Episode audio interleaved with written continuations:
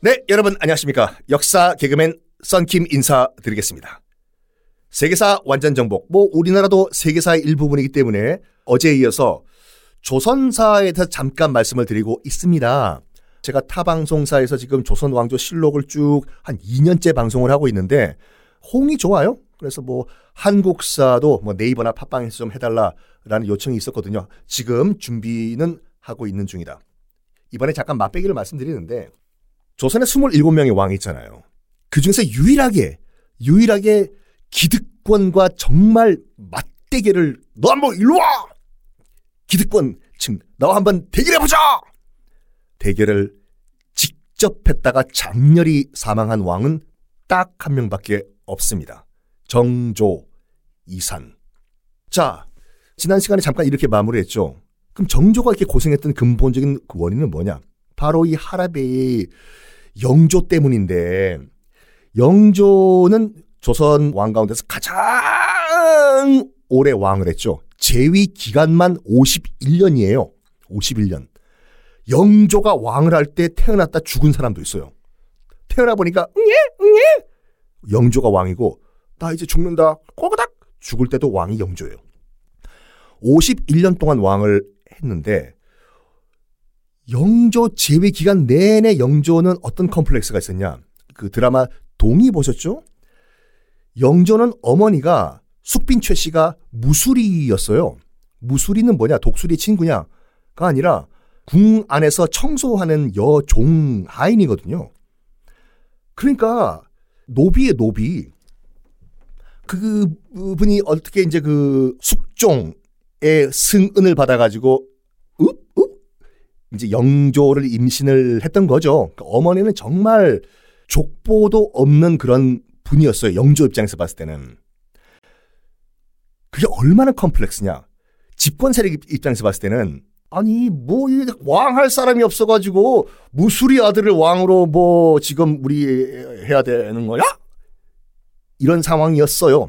그때 이제 그 조선 조정은 노론과 소론 두 파로 나눠져 있었는데 노론은 이 연인군이라고 해서 이제 그 영조가 되기 전에 타이틀이 연인군이었는데 연인군을 밀던 때였고 소론이라고 있었거든요. 복잡하게 생각하지 마세요. 외우지도 마시고 그 소론, 노론, 시파, 벽파 이런 것들은 지금 우리나라에 있는 그 정당들 이름 막 바꾸는 거 있지 않습니까? 무슨 무슨 당, 더불어 삐삐당 이름만 바뀌는 거예요. 집권 세력은 똑같아요. 기득권 측은. 당시 하여간 노론과 소론으로 나눠져 있었는데 노론은 연인군이라는 사람을 밀고 있었고 나중에 영조가 되는 소론은 경종 정말 비리비리비리 하다가 픽 돌아가신 경종을 밀고 있었는데 논란이 되는 게 뭐냐면 경종은 몸이 굉장히 안 좋았어요. 경종 엄마가 장희빈이거든요. 장희빈과 숙종 사이에서 태어난 경종인데 몸도 안 좋고 후사 아들도 없고 비리비리비리 하니까 그 당시 집권층과 정치인들은 다음 왕을 누굴 시켜야지 우리가 잘 먹고 살 수 있을까 머리를 굴리는 거예요. 당연히 경종을 밀고 있었던 경종 옆에 붙어 있었던 소론 측은 어떻게 해서든지 경종과 관련된 사람을 다음 왕으로 앉히고 싶어 했겠지요. 그래야지 자기들의 권력이 유지가 되기 때문에. 그런 반면에 이 노론 측은 연인군을 한번 밀어볼까? 그래서 우리가 한번 이 정치판을 뒤집어 엎어볼까? 그런 상황이었어요. 어찌어찌 했거나 그 경종이 후사가 없이 죽고 연인군, 바로 다음 왕 영조가 되는 연인군이 왕 위에 올라갑니다. 영조가 되는 거죠. 뭐 그때 이제 뭐 야설 보면은 경종과 영조는 배달은 형제 사이예요. 형제. 야설 보면은 이제 영조가 자기 배달은 형 경종한테 관장 꽃게 게장을 먹여가지고 뭐 사망하게 만들었다. 인데 그건 야사일 뿐이고 어찌 됐거나 경종은 후사 없이 죽고 배달은 동생인 영조가 얼떨결에 왕이 됐어요. 원래는 왕이 될 수 없는 자리인데 왕이 됐거든요. 영조는 집권 51년 동안 이게 굉장히 큰 콤플렉스예요. 두 개. 첫 번째가 뭐냐? 자기 이복형 독살시켰다라는 그런 음모. 네가 네 형을 독살시켰다. 두 번째, 자기 엄마가 무술이었다는 거. 굉장히 콤플렉스였어요, 이게. 어떻게 할 수가 없는 거야, 이거는. 아니, 내가 뭐 노력해가지고 내가 무슨 사법고시 통과한다. 음, 노력을 신림동 가서 공부를 하면 되겠지만, 물론 지금 사법고시가 없었지만, 어머니가 무술이 출신이었다는 거, 형이 저렇게 이상하게 죽었다는 거는 바꿀 수가 없는 팩트잖아요. 그래서 집권 내내 정통성 시비에 휘말리면서 콤플렉스를 느낀 거예요, 영조가. 그래서 영조가 어떻게 생각했냐면, 좋다. 나는 그런 식으로 정통성이 없다 치자. 이걸 해결할 수 있는 방법은 뭐냐? 나의 다음 왕, 내 아들만큼은 완벽하게 정통성을 내가 만들어 준 다음에 왕 시킬 거야. 너도 시비 걸지 마! 이런 상황이었습니다. 아들이 태어나요. 아들이 태어나는데 얼마 안 있어가지고 요절을 해버려요.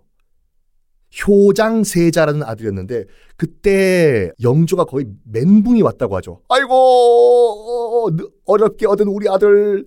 이렇게 일찍 죽다니 하늘이 날 버리시는구나. 아, 아, 으, 으, 으, 했는데 웬걸? 42살. 42살의 늦둥이를 또 봐요 영조가. 응예 응예 응예 그 늦둥이가 누구냐 바로 사도세자 요즘도 42살의 늦둥이를 그때 보면 정말 기뻐하는데 당시 조선시대 때 42살의 늦둥이 아들이 태어났다? 다음 왕이 될? 파티 파티죠. 영조는 정말 이제 내가 죽어서 땅속에 들어가도 선대 왕들에게 볼 낯이 생겼다. 감사합니다. 이렇게 기뻐했다고 하죠.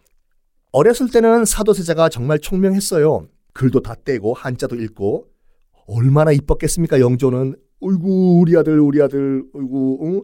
그래 네가 나중에 왕이 돼가지고 부족했던 부족했던 나의 정통성을 네가 채워줘 이랬는데 어떻게 되냐면 영화 사도 보면은 사도세자가 유아인 씨지 않습니까? 노노노노노노노노노 그렇지가 않아요. 덩치가 사도세자가요 효종 라인이거든요. 북벌론을 외쳤던 효종. 효종은 얼마나 덩치가 컸냐면 돌아가시고 난 다음에 승하한 다음에 맞는 관짝이 없어가지고 관을 판때기 더 붙여서 늘려가지고 시신을 넣었다고 해요. 덩치가 커서. 그쪽 라인이에요. 사도세자가. 덩치가 엄청 크고 뚱뚱했다고 기록에 나와 있어요. 유아인 씨 아니라니까 여러분들. 그래서 어떤 기록 보면은 그 사도세자가 너무 뚱뚱해가지고 이런 기록까지 나와 있어요. 숨 쉴 때 쌕쌕 소리까지 난다. 그 정도로 오직했으면 아빠 영조가 나중엔 짜증냈다고 해요. 너 진짜 살 좀 빼라고. 이런 덩치 큰 사도세자가 뒤주에 들어가서 8일 동안 있었는데 이거는 아비로 살 짓이 아니에요. 자 그러면 다음 스토리 사도세자와 그럼 정조는 어떤 어려움을 겪었을까? 다음 시간에 공개하겠습니다.